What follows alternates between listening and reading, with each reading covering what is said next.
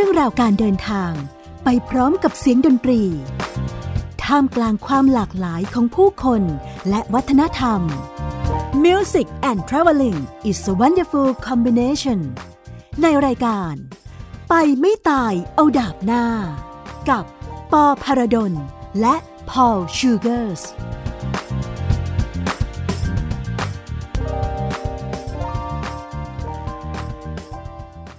สวัสดีท่านผู้ฟังทุกคนนะครับยินดีต้อนรับเข้าสู่รายการไปไม่ตายเอาดับหน้า EP นี้ก็เป็น EP ที่ 13 นะครับ เลขดีเลยทีเดียวนะครับ เพราะว่าวันนี้ครับเรามีแขกรับเชิญพิเศษนะครับ ชื่อว่าคุณตานะครับ หรือพี่ตาของพวกเรานะครับชาวเชียงหรือใหม่หรือแม่ตา หรือแม่ตาก็ได้นะครับ คุณสุบารีวงกองแก้วนะครับ ซึ่งตอนนี้นอกจากที่จะดำรงตำแหน่งนะครับ เป็นผู้อำนวยการหอศิลป์วัฒนธรรมจังหวัดเชียงใหม่ ชื่อเต็มผมจำไม่ได้สักทีนะแต่ว่าพี่ตาเนี่ยมีบทบาทในเรื่องของภาพประชาสังคมด้วยในการที่จะพูดถึงกลไกภาคประชาชน ในการที่จะใช้ศิลปะวัฒนธรรมในการสร้างความเปลี่ยนแปลงสังคมและชุมชน ไม่รู้นะในความรู้สึกของผม ที่พิเศษก็เพราะว่าปกติเนี่ยรายการของเราเนี่ยครับจะพูดถึงเรื่องของดนตรีและการเดินทางนะแต่ว่าครั้งนี้เราอยากจะชวนคุยภาพมุมสูงขึ้นไปกว่าเรื่องดนตรีนิดหนึ่งเพราะว่าดนตรีเนี่ยจะว่าไปเนี่ยก็ อยู่ในหมวดของวัฒนธรรมนะเป็นวัฒนธรรมรูปแบบหนึ่งของมนุษยชาติ เพราะว่ามนุษย์สร้างสรรค์ดนตรีนะครับมนุษย์สร้างสรรค์ศิลปะ แล้วก็ใช้ศิลปะดนตรีเนี่ยทั้งเป็นเครื่องมือในการสื่อสารก็ตาม หรือไม่ก็ใช้ที่จะแสดงเจตจำนงอิสระทางความรู้สึกของพวกเขาอะว่าเฮ้ยเขารู้สึกยังไง เขาอยากแสดงความรู้สึกบางอย่างของเขาที่มีต่อโลกมีต่อสังคม ต่อความสัมพันธ์ของมนุษย์ ผ่านศิลปะแล้วก็ดนตรี แต่ว่าพี่ตาไม่ได้เป็นนักดนตรี แต่ก็มีลูกที่เคยคิดที่จะเป็นนักดนตรี แล้วก็เพื่อนเป็นนักดนตรีเยอะนั่นแหละนะครับ ทีนี้ก็อยากจะสวัสดีพี่ตาเลยครับพี่ตาสวัสดีครับสวัสดีค่ะ เป็นไงบ้างครับพี่ตาช่วงนี้ที่เชียงใหม่ ก็ดีอากาศดีแกดีเนาะบรรยากาศก็ดี บรรยากาศก็ดีหมายความว่าไงครับบรรยากาศดี บรรยากาศก็ดีคือฤดูหนาวน่าจะเป็นฤดูที่เชียงใหม่สดใส แล้วก็เหมือนเป็นฤดูกาลแห่งการเฉลิมฉลองอืมเอ่องานต่างๆที่ล้วนเฝ้ารอเวลาที่ฝนฟ้าสงบก็มาเบิกบานเอาตอน เริ่มต้นฤดูหนาวอืมน่าจะดีที่สุดสำหรับงานดนตรีด้วย ในปีปกติเนาะในปีปกติ อยากให้พี่ตาเล่าถึงบทบาทแล้วก็งานที่ทำอยู่ช่วงนี้สักนิดหนึ่งครับ จริง ๆ อยากย้อนไปคำที่ตะกี้ปอพูดถึงว่าดนตรีกับการเดินทางพี่คิดว่าคำว่าการเดินทางนี้น่าสนใจนะ มันเหมือนกับจริง ๆ ดนตรีเนี่ยในหลายคนอาจจะใช้มันไม่เพียงกับการก้าวเท้าเดินทางในความหมายของพวกเรา คือเดินทางขึ้นเครื่องบินขึ้นรถไฟขึ้นรถยนต์ แล้วก็ไปท่องเที่ยวที่ต่างๆ แต่หลายคนเนี่ยพี่คิดว่าเขาใช้ดนตรีในการเดินทางด้านในของชีวิตอืมใช้ดนตรีในการนำชีวิต หรือว่าพาชีวิตให้รอดในบางช่วงด้วยดนตรีหรือการเยียวยาจิตใจหรือกันดนตรีน่าจะมีมิติที่นำพาการเดินทางไปได้หลายแบบ ถ้ามองจากมุมนี้ก็จริง ๆ แล้วมันไม่ใช่แค่ เราไม่ได้แค่พูดถึงนักดนตรีใช่คนเสพหรือคนฟังดนตรีด้วยใช่ใช่ใช่ก็คนที่ฟังดนตรีก็เขา รักดนตรีหรือให้ความสำคัญกับดนตรี เวลารักดนตรีก็จะรักมากที่สุด เวลาเขาจะมีปัญหาความทุกข์ในชีวิตผมว่านะหลายคนก็หลายคนใช้ดนตรีช่วยให้ชีวิตตัวเองรอด อืมใช่ เวลาที่ที่ต้องเดินทางและก้าวต่อไปนี่ดังนั้นคำว่าดนตรีกับการเดินทางน่าจะมีในหลายความหมายในหลายมิติ แล้วก็เป็นมิติที่พอเราพูดแบบนี้ปุ๊บเนี่ยคำว่าดนตรีมันเหมือนมันแผ่ขยายอาณาจักรของมันไปกว้างขวางกว่า กว่าที่เราคิดไว้ กว้างขวางกว่าชีวิตของนักดนตรีที่ใช้มันเพื่อเดินทางออกไปภายนอก ครับพี่ตาก็ได้เดินทางเยอะไหมครับ เดินทางเยอะไม่ค่อยเป็นการเดินทางท่องเที่ยวนะเป็นการเดินทางทำงานครับ เดินทางทำงานก็ได้ไปสัมผัสกับหลากหลายของวัฒนธรรมโลก หรือหรือเปล่าหรือหรือไม่ค่อยมีโอกาสเท่าไหร่ ตรงนี้แหละที่เราเริ่มต้นการคุยแล้วพี่ก็อยากจะดึงย้อนกลับไปก่อน ก่อนที่เราจะไปประเด็นที่ขยายมากขึ้นว่าดนตรีมันเป็นโลกแบบไหนสำหรับอนาคตของพวกเราอย่างเงี้ยนะคือจริง ๆ สมมุติว่าเช้ามาเนี่ยพี่จะไปทำงานเนี่ยการกระตุ้นพลังงานตัวเองให้เกิดขึ้น เพื่อที่จะสดชื่นแล้วก็พร้อมจะไปเผชิญหน้ากับการงาน ขึ้นรถปุ๊บจะต้องเปิดวิทยุ เปิดเพลงที่เสียงดังมากเลย เพื่อที่จะให้ชีวิต ต้องไปต่อแล้วนะวันนี้ เวลาที่จะฟังเพลงอีกครั้งหนึ่งเนี่ยคือเมื่อเริ่มต้นทำคอมพิวเตอร์บางคนก็จะอยากให้โลกเงียบๆเวลาทำคอมพิวเตอร์แล้วมีสมาธิอือฮึแต่ว่าพี่จะใช้เพลงที่ดัง ๆ เพื่อตัดทุกอย่างออกไปแล้วก็เหลือแค่แค่คอมพิวเตอร์ แต่จะใช้เพลงเป็นการรวมสมาธิของตัวเอง ดังก็ได้ไม่เป็นไร แต่ว่าจะมีสมาธิกับมัน ซึ่งก็แตกต่างกันไปแต่ละคนก็ชอบความเงียบหรืออะไรก็แล้วแต่ตอนเย็นเวลาขับรถกลับก็จะสำคัญมากคือรถนี่จะต้องแบบว่าสามารถเปิดเพลงได้แล้วก็เป็นโลกของเรา ลูกๆก็โตมาแบบนี้ ลูกสาว ลูกชายก็จะโตมาแบบนี้ ลูกสาวที่เป็นนักดนตรีเนี่ยเขานั่งรถแล้วก็ถูกแม่เปิดเพลงให้ฟังทุกวัน คือแม่เป็นคนขับรถเพราะฉะนั้นแม่จะเป็นเจ้าของเสียงเพลงในรถนั้นลูกก็จะถูกบังคับให้ฟังเพลง มันก็จะหล่อหลอมเขาให้เป็นคนที่รักดนตรี แล้วก็นำพาชีวิตของเขาด้วยดนตรีเหมือนกันอันนี้เป็นแค่ชีวิตในสเกลเล็ก ๆ ขอบเขตเล็ก ๆ ของครอบครัวหนึ่งก็ของสำคัญคนคนหนึ่งใช่แต่ว่าถ้าเรามองว่ามันเป็นทั้งสังคมแล้วก็ ดนตรีมันจะเป็นส่วนประกอบไหนของสังคมที่จะพามันไปเนี่ยถ้าเราลองขยายจากมุมมองเนี้ยมันอาจจะทำให้เราเข้าใจว่าโลกใบที่ใหญ่ขึ้นเนี่ยดนตรีจะพามันไปได้แบบไหน นี่ก็เป็นมุมมองที่น่าสนใจนะคิดว่าดนตรีมันเป็นส่วนประกอบของสังคม เพราะแบบนี้นี่เอง มันสามารถพาไปได้ทราบมาว่าพี่ตาเนี่ยเคยทำงานเกี่ยวกับเรื่องของ World Heritage นะครับในหลาย ๆ ส่วน แล้วก็ได้มีโอกาสเดินทางในรูปแบบของ ไปแชร์ เพราะว่าอาจจะด้วยตำแหน่งที่ทำเกี่ยวกับเป็นผู้ในการหอศิลป์ด้วยของจังหวัดเชียงใหม่นะครับ ก็ได้เห็นบริบทอะของการใช้ศิลปะดนตรี ในการที่ขับเคลื่อนเมืองในหลาย ๆ พื้นที่ของโลกอย่างเงี้ยครับพี่ตามีความทรงจำตรงไหนบ้างที่ มีการใช้ศิลปะใช้ performance หรือว่ามีกลุ่มนักดนตรีที่เขามาทำเรื่องเมือง หรือว่ามีพื้นที่ไหนในโลกที่เรียกว่าใช้วัฒนธรรมในการที่จะปฏิรูปสังคมอะ จริงๆ ตอนนี้มันมีความสนใจในโลกใบใหญ่เนี่ยที่ค่อนข้างให้ความสำคัญกับเรื่องของการใช้พลังทางวัฒนธรรมเนี่ยในการขับเคลื่อนวิกฤตของโลก แก้ปัญหาวิกฤตของโลก เช่นเรื่องของสภาพภูมิอากาศ เรื่องของปัญหาสภาวะแวดล้อม สิ่งแวดล้อมต่างๆ ที่เราเผชิญอยู่ พี่คิดว่านะเขาเห็นว่าพลังทางวัฒนธรรม มันมีแรงเหนี่ยวนำหรือว่ากำลัง การเคลื่อนสูง เราจะย้อนกลับมามองที่เชียงใหม่กันง่าย ๆ ก่อนที่เราจะไปพูดถึงโลกกว้างเนี่ยว่า เวลาที่มันมีปัญหาทางสิ่งแวดล้อม หรือปัญหาเรื่องดอยสุเทพป่าไม้อะไรก็ตามเนี่ยเวลาเราพูดถึงจำนวนนับหรือการเผชิญหน้ากับปัญหาสิ่งแวดล้อมเนี่ยมันไม่สามารถรวมกำลังคนได้เยอะ แม้ว่าเราทุกคนจะเข้าใจมันก็ตามว่ามันเป็นปัญหาสิ่งแวดล้อมนะ แต่พอเรารู้สึกว่าอืมมันกระทบกับพื้นที่สำคัญทางจิตใจของคนเชียงใหม่ ซึ่งมันเป็นประเด็นทางวัฒนธรรมเนี่ย การรวมกำลังคนเนี่ยมันทำได้สูง ทั้งโลกก็เป็นแบบนี้คือกำลังของกลุ่มชนชาติพันธุ์ต่าง ๆ ในโลกเนี่ยที่ผูกพันกับธรรมชาติเนี่ยเขาใช้วัฒนธรรมเป็นเครื่องมือในการรักษาธรรมชาติหรือเยียวยาธรรมชาติ มันเหมือนกับว่าวัฒนธรรมเนี่ยมันเกิดขึ้นมาเพื่อเชื่อมโยงระหว่างคนกับธรรมชาติ มันทำหน้าที่นั้น มันทำหน้าที่เชื่อมโยง มันทำหน้าที่รักษา มันทำหน้าที่เยียวยา เพื่อให้สร้างวัฒนธรรมขึ้นมา เพื่อเชื่อมคน กับธรรมชาติไว้ด้วยกัน ดังนั้นในโลกใบนี้พอเขาสรุปว่าเขาเคลื่อนเรื่องสิ่งแวดล้อมมาเดี่ยวๆกันนานเนี่ยมันจึงเกิดการพยายามข้ามองค์กร พยายามดึงองค์กรที่ทำงานทางด้านวัฒนธรรมเนี่ยมาทำงานด้านสิ่งแวดล้อม องค์กรมรดกโลกคณะกรรมการมรดกโลกเนี่ยเขาจะมีที่ปรึกษาอยู่สองฝ่าย ฝ่ายหนึ่งคือฝ่ายที่ทำด้านมรดกทางธรรมชาติ พวก IUCN เนี่ยนะคะแล้วก็อีกฝ่ายหนึ่งเป็นฝ่ายที่ทำด้านมรดกทางวัฒนธรรม คือ ECOMOS เดิมเนี่ยฝ่ายที่ทำธรรมชาติก็ทำไป ฝ่ายที่ทำด้านวัฒนธรรมก็ทำไป แต่ว่าในที่สุดแล้วเนี่ยในปีหลังสุดล่าสุดที่ผ่านมาเนี่ยมันเกิดการพยายามในองค์กรที่ทำด้านที่ปรึกษาด้านมรดกทางธรรมชาติเนี่ยก็พยายามจะดึงความเป็นมนุษย์เข้าไปเกี่ยวข้องเชื่อมโยง ด้านวัฒนธรรม องค์กรที่ทำด้านวัฒนธรรมเนี่ยก็พยายามจะใช้กำลังด้านวัฒนธรรมเนี่ยเพื่อไปขับเคลื่อนวิกฤตด้านสิ่งแวดล้อม นั่นคือทุกคนก็เข้าใจแล้วว่า การแยกส่วนเพื่อปกปักรักษาเนี่ยมันไม่เป็นจริง มันต้องรวมกำลังกันสองด้านเพื่อเยียวยากัน เพื่อปกปักรักษากันจำได้ว่าพี่ตาเคยเล่า เรื่องตอนที่ไปประชุมมรดกโลกที่เยอรมันเนี่ยที่จะมีกลุ่มนักดนตรีกลุ่มสถาปนิกที่เขาอ่าใช้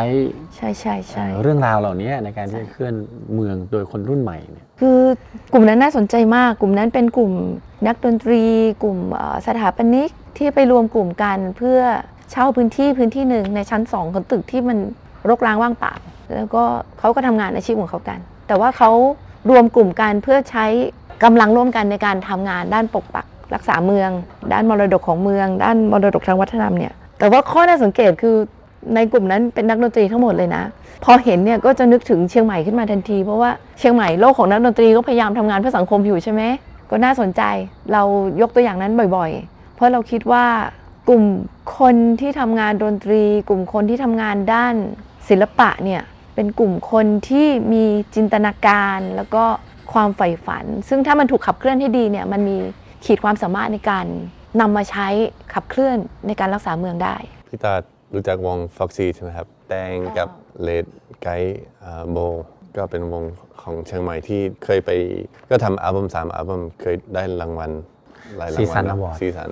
กับอีกอวอร์ดนึงผมจำไม่ได้ซีสันกับไม่เป็นไรไม่สำคัญ แต่จริงๆแล้ววงนี้ไม่ได้เป็นวงที่พูดถึงการเมืองหรือพูดถึงธรรมชาติพูดคุย ทางโซเชียลหรือทางอะไร เท่าที่ผมรู้นะ แต่จริงๆแล้วลึกๆ เราเพิ่งได้คุยกับแตงใน EP 11 ใช่ไหมครับ แตงก็อัลบั้มล่าสุดของ Foxy ชื่อ Mother Nature ชื่ออัลบั้ม Mother Nature แล้วก็ทุกทุกเพลงในอัลบั้มนี้ก็พูดถึงธรรมชาติ รักธรรมชาติ ผมนึกถึง Foxy เพราะว่าพี่ตาก็พูดเมื่อกี้ว่าถ้าเราเริ่มว่าดนตรีพาเราไปเดินทางข้างใน หรือพาเราไปผ่านปัญหาความทุกข์หรือ ให้เรารอด ผมคิดว่า Foxy มันอยู่ช้าสำหรับคนที่แบบอยากจะรณรงค์อย่างปอปอไม่ได้บอกว่าใจร้อน แต่ปออยากจะผลักดัน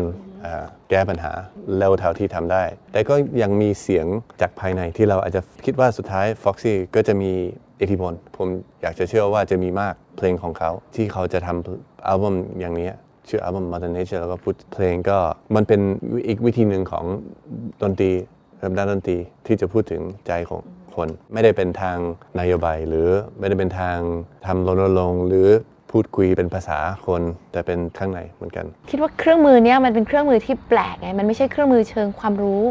ไม่ได้ข้อมูลที่ให้มาแล้วก็ใช่ใช่เอ่อบอกว่าอะไรคุณต้องเป็นอะไร ถ้าทำแบบนี้จะเป็นแบบนั้นทำแบบนั้นจะเป็นแบบโน้น หรือว่าไม่ใช่เครื่องมือที่จะบอกหรือชี้นำกันได้ว่าแบบคุณต้องคิดแบบนี้นะมันเพราะว่าโลกมันร้อนมากแล้วนะ คุณจำเป็นจะต้องรักษาสิ่งซึ่ง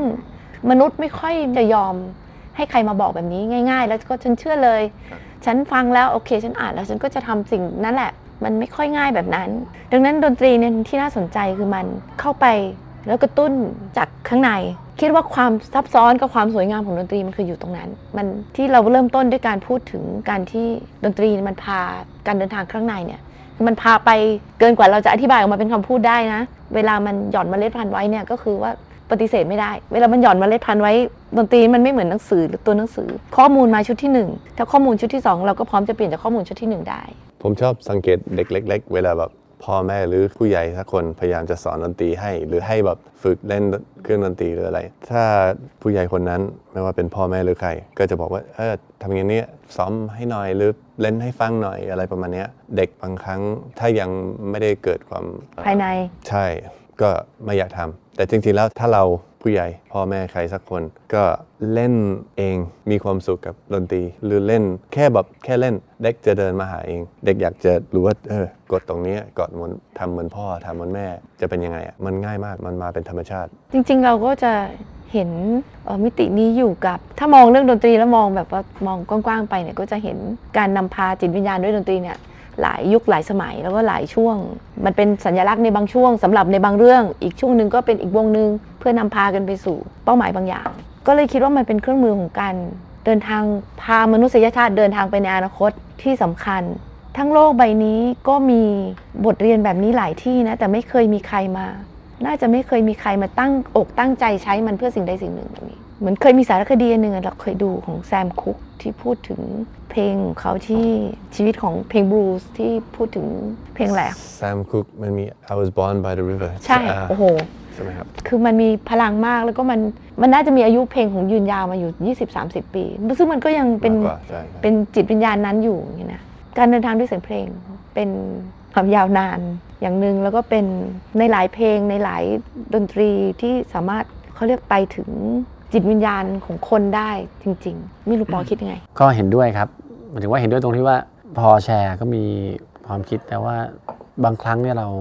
เราทำบางสิ่งบางอย่าง เพื่อที่จะให้มันไปทำบางสิ่งบางอย่างถูกไหมแล้วเราก็คิดต่อว่าถ้ามันทำบางสิ่งบางอย่าง มันก็จะไปทำเหมือนกับว่าเราพยายามที่จะเรียนหนังสือให้เก่ง ถามว่าเรียนเก่งมาทำไมอ๋อจบมาก็จะได้มีงานทำดีๆ เสร็จแล้วพอจบมาได้งานทำดีๆ แล้วยังไงต่ออ๋อ ก็จะได้มีเงินเดือนสูงๆพอมีเงินสูงๆทำไงต่อก็เนี่ยเอาไปซื้อของซื้อนู่นซื้อนี่แล้วก็สุดท้ายก็เอาไปเที่ยวเดินทาง คือเหมือนกับว่าเรากำลังที่จะเรียนเก่ง เพื่อสุดท้ายจะไปออกเดินทาง อันนี้ผมก็จินตนาการเอานะแต่ว่าการที่เราลงมือทำบางสิ่งบางอย่างเนี่ยเพื่อบางสิ่งบางอย่างไปเรื่อยๆอะคำถามคือมันคืออะไรหมายถึงว่ามันเราเป็นอิสระจากสิ่งที่เราทำจริง ๆ หรือเปล่า เราได้สร้างสรรค์มันเราได้ เรารู้สึกกับสิ่งที่เราทำจริง ๆ ยังไงกันแน่ อันนี้มันพูดยากมากเลยนะหมายถึงว่ามันไม่ใช่ว่ามีอะไรถูกอะไรผิดนะมันเป็นเรื่องของความเชื่อความอะไรด้วย แต่ว่าบางครั้งที่เราเล่นดนตรีเพื่อดนตรีอะสมมติว่าเราเล่นดนตรีหรือว่าทำงานศิลปะเพื่องานศิลปะ หรือว่าเรามีชีวิตอย่างเต็มเปี่ยมเพื่อสิ่งที่เราเชื่อจริงๆอะมันเจตนาของเรามันแตกต่างออกไปอะมันเหมือนคำพูดที่ว่าเนี่ยเวลาคุณค้าขายเนี่ยคุณต้องซื่อสัตย์นะเพราะมันจะทำให้คุณทำธุรกิจได้ร่ำรวย ใช่ไหมเวลาทำค้าขายคุณต้องซื่อสัตย์กับลูกค้าเลยอะไรก็แล้วแต่แต่จริงๆ แค่ค้าขาย ก็มีคนที่ โอเค เป้าหมายก็เป็นกำไร แต่แต่จริงๆแล้วมีมีคนที่สนุกนะ สนุกมากกับการคุยกับลูกค้า การขายแค่นั้นเขามีความสุขมาก เพราะว่าสื่อสารกับคนแล้วแต่ลักษณะของคน ใช่ใช่แต่ผมไม่ได้พูดถึงประเด็นสนุกกับการค้าขาย แต่ผมกำลังพูดถึงมอรัลของมัน ว่าศีลธรรมที่เราหรือว่าเจตจำนงของเราที่เราจะซื่อสัตย์เพื่อที่เราจะร่ำรวยอะ มันไม่ได้หมายความว่าเราจะซื่อสัตย์กับสิ่งที่เราทำจริง ๆ โดยที่เราไม่ได้หวังว่าเราจะร่ำรวยหรือเปล่า มันทำสิ่งเดียวกันนะแต่ว่าเจตจำนงมันต่างกัน หรือว่าถ้าเราทำดนตรีที่พูดถึงธรรมชาติที่พอบอกเฮ้ยมัน powerful นะ ถ้าเราแบบทำบางสิ่งบางอย่างที่มันเป็นเจตจำนงจริงๆอะมันจะอยู่ มันคือความยั่งยืนจริง ๆ หรือเปล่าที่ที่ไม่ได้เราทำบางสิ่งบางอย่างเพื่อความยั่งยืนเนี่ยแต่เรากำลังทำด้วยเจตจำนงที่เราบริสุทธิ์จริง ๆอะไรเงี้ยครับพูดมาถึงตอนนี้ก็งงเองนะว่าพูดเรื่องอะไร พอฟังเรื่องของที่ พี่ตายยกตัวอย่างเนาะว่ามันมีกลุ่มคนรุ่นใหม่ที่เขาใช้ดนตรีที่เขาเป็นนักดนตรีที่เขาเป็นสถาปนิกอะไรเงี้ยลุกขึ้นมาทำออฟฟิศเล็กๆแล้วทำเรื่องการเปลี่ยนแปลงเมืองในเยอรมันอะไรเงี้ยนะครับจริงๆก็น่าคิดนะเพราะว่าคนที่เขาเป็นนักดนตรีหรือศิลปิน หรือว่าสถาปนิกเองเขาจะพูดตั้งคำถามบ่อยๆเกี่ยวกับเรื่องความงาม ความงามของตัวโน้ต ความงามของเส้นสาย ความงามของแสงเงา ความงามของธรรมชาติ คือไอการที่เขาพยายามมองหาความงามอยู่เสมอ มันทำให้เขา ผมเห็นว่าเขาพยายามตั้งข้อสังเกตนะกับสิ่งที่อยู่ปรากฏการรอบตัว ว่าจิตใจของเราค้นหาความงามและกายภาพของเราอะมันจะเป็นไปอย่างที่เราเชื่อในจิตใจเป็นไปได้ไหมอะไรเงี้ยอันนี้ก็ผมเห็นว่าบางทีอะโลกของความเป็นจริงกับโลกของความฝันบางทีมันก็ไปด้วยกันไม่ได้ แต่ว่าทำไมอะเราต้องยึดมั่นแล้วก็เชื่อ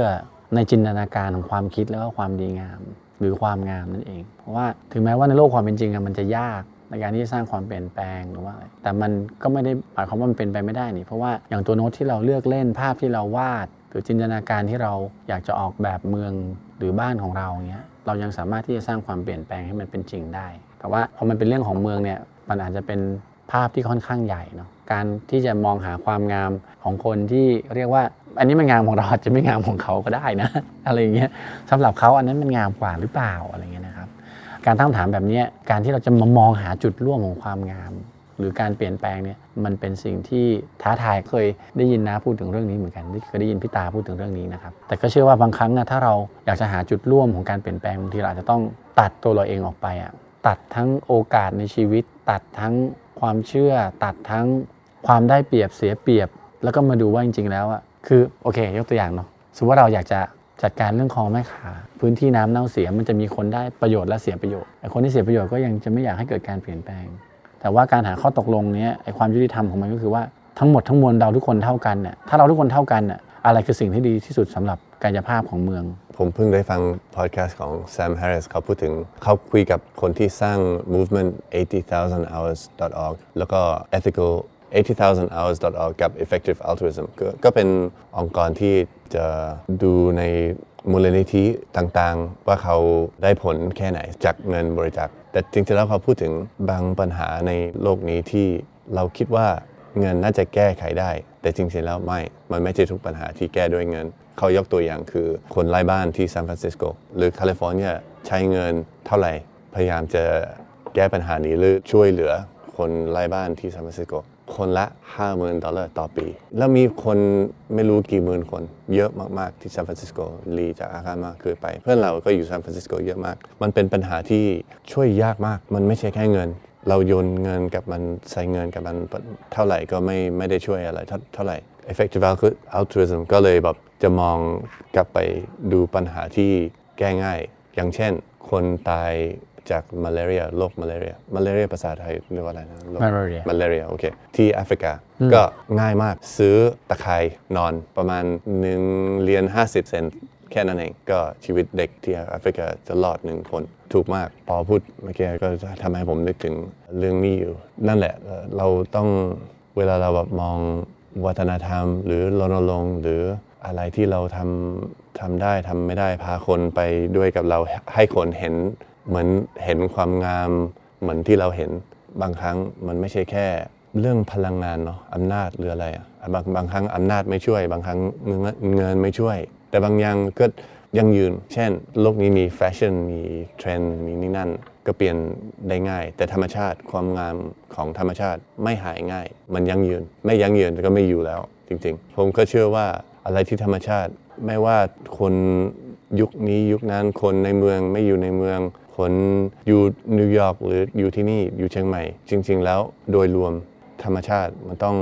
สุดท้ายทุกคนต้องเห็นค่าของมัน ไม่ว่าเห็นตอนอายุ 10 ขวบหรือ 20 หรือ 50 หรือ 90 ทุกคนต้องเห็น เพราะว่ามันยั่งยืนจริง ๆ มันงามมาเป็นล้านล้านๆปีอะไรอย่างเงี้ยอะไรอย่างเงี้ย make sense ไหม มันปัญหาวิกฤตจริง ๆ นะ ถ้าเราย้อนกลับไปที่ทั้งสองคนพูดเรื่องความงาม เรื่องของความยั่งยืนของธรรมชาติเนี่ย พี่คิดว่าคือจริง ๆ งานที่ทำของหอศิลป์เนี่ยแม้ว่ามันจะดูเป็นงานพิพิธภัณฑ์ พิพิธภัณฑ์ มีตำแหน่งแห่งที่เป็นตึก แต่ว่าสิ่งที่เราทำจริง ๆ เนี่ย เราเป็นพิพิธภัณฑ์ที่พยายามจะใช้ทุนวัฒนธรรมขับเคลื่อนอนาคต สิ่งที่อยู่จัดแสดงไว้ข้างในหอศิลป์เนี่ยมันเป็นเพียงส่วนหนึ่งของเนื้อหาที่บอกว่าเมืองเนี้ยมีอะไรดี อยู่มายังไงตั้งแต่อดีตจนถึงปัจจุบัน แต่ว่างานที่เราทำนอกเหนือจากนั้นทั้งหมดคือการที่บอกว่า เมื่อมีอะไรดีแล้วจะไปรอดในอนาคตจะไปได้ยังไง ด้วยทุนเหล่านี้สิ่งเหล่านี้ วันนี้เองอะเพิ่งคุยกับพี่คนหนึ่งที่รู้จักกันแล้วก็พี่เนี่ยเขาเมื่อสักสี่ห้าปีก่อนเนี่ย เขาเคยพาวงประสานเสียงขึ้นมาร้องที่เชียงใหม่ เพื่อหาทุนช่วยสนับสนุนห้องสมุด ให้เราตั้งห้องสมุดชุมชนขึ้นมาได้ ในนาทีที่เกิดโควิดปีหนึ่งที่ผ่านมาเนี่ยแล้วเราก็รู้สึกว่าอะไรนะที่จะช่วยให้เยาวชนเรารู้สึกมีความหวัง มีความสวยงามขึ้นในโลกใบนี้ยังมีความสวยงามอยู่เนี่ยก็คุยกับพี่เขาว่าเป็นไปได้ไหมว่าถ้าวิกฤตโควิดมันคลายเนี่ยคนกลุ่มนี้จะขึ้นมาเชียงใหม่อีกครั้งหนึ่งอาจจะใช้เวลาเพื่อการสอนเด็กๆ ที่อยู่ในโรงเรียน ที่ค่อนข้างขาดโอกาสสักหน่อยหนึงเพื่อเรื่องของการดนตรี เพื่อเรื่องของการร้องเพลง เราเชื่อว่าบางครั้งเนี่ยมนุษย์ไม่ได้ต้องการเรื่องใหญ่ในการสร้างความฝันให้ตัวเองบางทีประเด็นเรื่องเล็ก ๆ ที่หล่นเข้าไป ภาพ landscape สวยๆสักภาพหนึ่งที่ผ่านสายตาใน Facebook หรือว่าเสียงดนตรีสักท่อนหนึ่งเพลงสักเพลงหนึ่งเนี่ยถ้ามัน inspire ได้พอเนี่ยบางทีมันจดจำไปช่วยชีวิตแล้วมันกลายเป็นแรงบันดาลใจบางอย่าง ในตอนเด็กๆเคยอ่านหนังสือเล่มหนึ่งเกี่ยวกับเป็นหนังสือนิยายวิทยาศาสตร์ เกี่ยวกับเครื่องบินตก เครื่องบินในสมัยนั้นขับเคลื่อนด้วยคอมพิวเตอร์หมดละ มนุษย์ขับเคลื่อนไม่เป็น ไม่ต้องใช้อะไรเลยกดปุ่มอย่างเดียวบังเอิญมันเสียเครื่องบินก็ตกลงไปในทะเลทราย ก็มีคนในทะเลทรายนั้นนะกำลังนั่งขีดเขียน ด้วยการคำนวณตัวเลขบนผืนทรายเจ้ามนุษย์ที่รอดชีวิตจากเครื่องบินเนี่ยตกใจมากเพราะว่าตัวเองไม่เคยคำนวณอะไร บวกลบคูณหารไม่เป็นทุกอย่างเกิดมาก็ใช้คอมพิวเตอร์ ข้อความเนี้ยไอ้นิยายเนี้ยเล่มเล็ก ๆ นิดเดียวนะ คือจำจนบัดนี้แล้วก็จะค่อนข้างกลัวอิเล็กทรอนิกส์นิดหน่อย กลัวว่าตัวเองจะบวกเลขเองไม่เป็นคูณเลขเองไม่เป็น ถ้าจะหากว่าต้องใช้เครื่องคิดเลขตลอดเวลาเราคิดว่าประเด็นเล็ก ๆ ที่มันทิ้งเชื้อไว้ในใจหรือว่า หรือว่าตัวเราเองตอนเด็ก ๆ เนี่ยขี้โรคมากเกือบเหมือนผู้ป่วยติดเตียงอะคืออาทิตย์หนึ่งก็จะอยู่บนเตียงนอนเพราะว่าเจ็บไข้ได้ป่วยเนี่ยหลายวัน แต่ว่าสิ่งที่ทำให้ผ่านช่วงเวลานั้นไม่ได้คือวิทยุวิทยุเก่าๆหมุนฟังเพลงไป แล้วก็ทุกวันก็จะผ่านไปนั้นเสียงเพลงจะหล่อเลี้ยงเราไปได้ทุกวันเนี่ยเราคิดว่ามันทำให้ ถ้าเราสร้างโอกาสแบบเดียวกันให้กับเด็ก ๆ รุ่นนี้ มันอาจจะกระตุ้นให้เกิดความงอกงามอะไรบางอย่างขึ้นในอนาคตนี่ก็เป็นสิ่งที่ยังอยากทำอยู่นะหอศิลป์นิ้วอยากทำถ้าอยากจะเห็นเมืองดีบางทีเรื่องที่ทำไม่ใช่เรื่องใหญ่บางทีไม่ต้องไปท่องว่าเมืองหรือเมืองเมืองเมืองอย่างเดียว แต่ว่าบางทีมันเป็นเรื่องคนที่จะเคลื่อนเมือง คือสร้างคนให้ดีคนก็เคลื่อนเมืองที่ดีได้ แล้วก็ดนตรีก็สร้างคนได้ เพลงสร้างคนได้ เพลงพาคนให้รอดชีวิตได้มานักต่อนักละดังนั้นเราคิดว่าจริง ๆ เรื่องของดนตรีเป็นเรื่องสำคัญ เป็นสายหนึ่งของงานวัฒนธรรมที่นำพาคนไปได้ในอนาคต ก็มีเรื่องราวเกี่ยวกับดนตรีเนาะอยากจะแชร์ บางครั้งนะเคยคิดว่าจะใช้ดนตรีเป็นเครื่องมือ แต่ว่าพอถึงจุดหนึ่งอะสิ่งที่มันเป็นน่ะมันคือสิ่งที่มันเป็นอยู่แล้ว เมื่อกี้พยายามจะอธิบายมุมนี้ไปเนาะเหมือนกับว่าเราเราจัดงาน Music for Justice เน อยากจะใช้ดนตรีเพื่อสื่อสารเรื่องความยุติธรรม เพราะว่าเราเชื่อว่าเออดนตรีมันเป็นเรื่องของการแชร์นะ เป็นเรื่องของพื้นที่นะ เป็นเรื่องของการ improvise นะ เป็นเรื่องของ unity นะ เป็นเรื่องของอะไรก็แล้วแต่ เป็นเรื่องความหวังเลยก็แล้ว แต่ทั้งหมดที่พูดไปอะ มันเหมือนพูดซ้ำเพราะว่าตัวดนตรีอะมันมันทำงานของมันอยู่แล้ว เพราะฉะนั้นถ้าเราโฟกัสกับมันอะอยู่กับมันจริงๆอะมันคือสิ่งที่มันเพียวของมันอยู่แล้ว มันเป็นดนตรีที่บริสุทธิ์ของมันอยู่แล้ว มันก็เป็นธรรมชาติ แล้วมันก็เป็นธรรมชาติไม่ไม่ต้องพูดซ้ำอันนี้มุมหนึ่งนะอยากจะถามว่าตอนเป็นเด็กก็โตมาที่เชียงใหม่หรือเปล่าครับ ใช่ค่ะ ตอนเป็นเด็กที่เชียงใหม่ นอกจากวิทยุได้ฟังดนตรีที่ไหนบ้างครับ แผ่นเสียงแผ่นแรกที่บ้านมีมีเป็นแผ่นเดียวด้วยนะ คือของวงคาราวาน เพเพลงนกสีเหลือง เพลงคนกับควาย ก็เป็นดนตรีเพื่อชีวิต หลังจากนั้นชีวิตก็คือว่าก็เข้าสู่โหมดนี้เลย คือเข้าสู่โหมดสำนึก ก็ยังต้องทำงานกับเมืองกับผู้คนต่อ เพราะว่ามันเป็นเพลงที่ฟังมาตั้งแต่เด็ก แล้วมันก็คือจนถึงเดี๋ยวนี้พวกเราก็จะพวกเราในยุคในรุ่นแก่ๆเนี่ยที่ทำงานผ่านค่ายอาสาพัฒนาผ่านองค์กรพัฒนาเอกชนอะไรเนี่ยเวลาที่ต้องการสร้างความพึ่งเหิมให้ตัวเองใหม่ก็ยังต้องหวนกลับไปฟังเพลงรุ่นเก่าๆพวกนี้ไม่ว่าเนื้อความหรือว่าบริบทสังคมจะเปลี่ยนไปยังไงเนี่ยก็ยังต้อง ใช้เพลงเพื่อสร้างความฮึกเหิม แต่สมัยเป็นวัยรุ่นก็มีโอกาสฟังดนตรีสดที่เชียงใหม่มีไหม ถ้าหากว่ามหาวิทยาลัย ตอนนั้นเกิดพี่เกิดแล้วก็โตในมหาวิทยาลัย ถ้าเขามีการแสดงมีหนังกลางแปลงมีดนตรีเนี่ยก็ได้ฟังประมาณนั้นเอ่อมันไม่ได้ไม่ได้ออกมาสู่สังคมมันจะแตกต่างไปจากที่พวกเราเห็นในเวลานี้นิมานไม่ได้เป็นนิมานแบบนี้ ในเมืองไม่ได้มีร้านที่เป็นร้านดนตรีแบบนี้เยอะแยะ แต่ว่าตอนที่ขยับขึ้นมาอายุสัก 20เนี่ยก็เชียงใหม่ก็ถูกขับเคลื่อนดนตรีเยอะนะ ถ้าเทียบแล้วในประเทศไทยเนี่ยคิดว่าเชียงใหม่ก็เป็นเมืองหนึ่งที่มีการขับเคลื่อนเขาเรียกบรรยากาศของเมือง หรือว่าชีวิตของเมืองเนี่ยด้วยดนตรีเป็น part ที่ค่อนข้างสูงอยู่แต่ถ้าย้อนกลับมาในประเด็นของปอเมื่อกี้ปอพูดถึงเรื่องคำถามเชิงสังคมหลายอย่าง ที่มันถูกสื่อสารด้วยดนตรีเนี่ยจริง ๆ เมื่อกี้ที่เราพูดถึง Sam Cooke เราพูดถึง I was born by the river เนี่ยนะ หรือเราพูดถึงจะเป็นเพลงนกสีเหลืองคนกับควายอะไรก็ตาม หรือจะคิดว่าดนตรีเป็นเครื่องมือสำคัญเลยล่ะ ที่มันทำหน้าที่นี้ในหลายภูมิภาคของโลก มันทำหน้าที่นี้แหละ มันเป็นเครื่องมือที่ซอฟที่สุดที่จะสื่อสารถึงความทุกข์ยากที่สุดน่ะ มันเป็นเครื่องมือที่นิ่มนวลที่สุดที่จะบอกว่าฉันทุกข์ยากลำบากนะดูแลฉันด้วยให้ความยุติธรรมกับฉันด้วยเนี่ย เป็นข้อความที่ดนตรีทำหน้าที่นี้อยู่โหวันนี้เรียกว่าเป็น EP ที่เข้มข้นนะ เต็มไปด้วยเรื่องราวแล้วของการทำงานเรื่องเมืองกับดนตรีนะครับ จริงๆ แล้วอยากคุยกับพี่ตามากกว่านี้นะครับ วันนี้บอกท่านผู้ฟังก่อนเลยนะครับว่าเราได้เดินทางมาจนถึงบ้านของพี่ตา ก็อาจจะได้ยินเสียงจิ้งหรีด เพราะว่ารอบๆบ้านนี่เต็มไปด้วยสวน เป็นหมู่บ้านนะครับแถวๆที่แม่โจ้ในจังหวัดเชียงใหม่นะครับ ก็หวังว่าท่านผู้ฟังนะครับจะได้ ฟังมุมมองบางอย่างเกี่ยวกับเรื่องเมืองและการเปลี่ยนแปลงโดยการใช้วัฒนธรรมนะครับ วันนี้รายการไปไม่ตายเอาดาบหน้านะครับ คงจะต้องขอลาท่านผู้ฟังทุกคนไปก่อนนะครับ แล้วพบกันใหม่นะครับ สวัสดีครับสวัสดีครับ ติดตามรายการ ไปไม่ตายเอาดาบหน้า ทางเว็บไซต์และแอปพลิเคชันไทย PBS Podcast กดติดตามโซเชียลมีเดีย Facebook Twitter YouTube ไทย PBS Podcast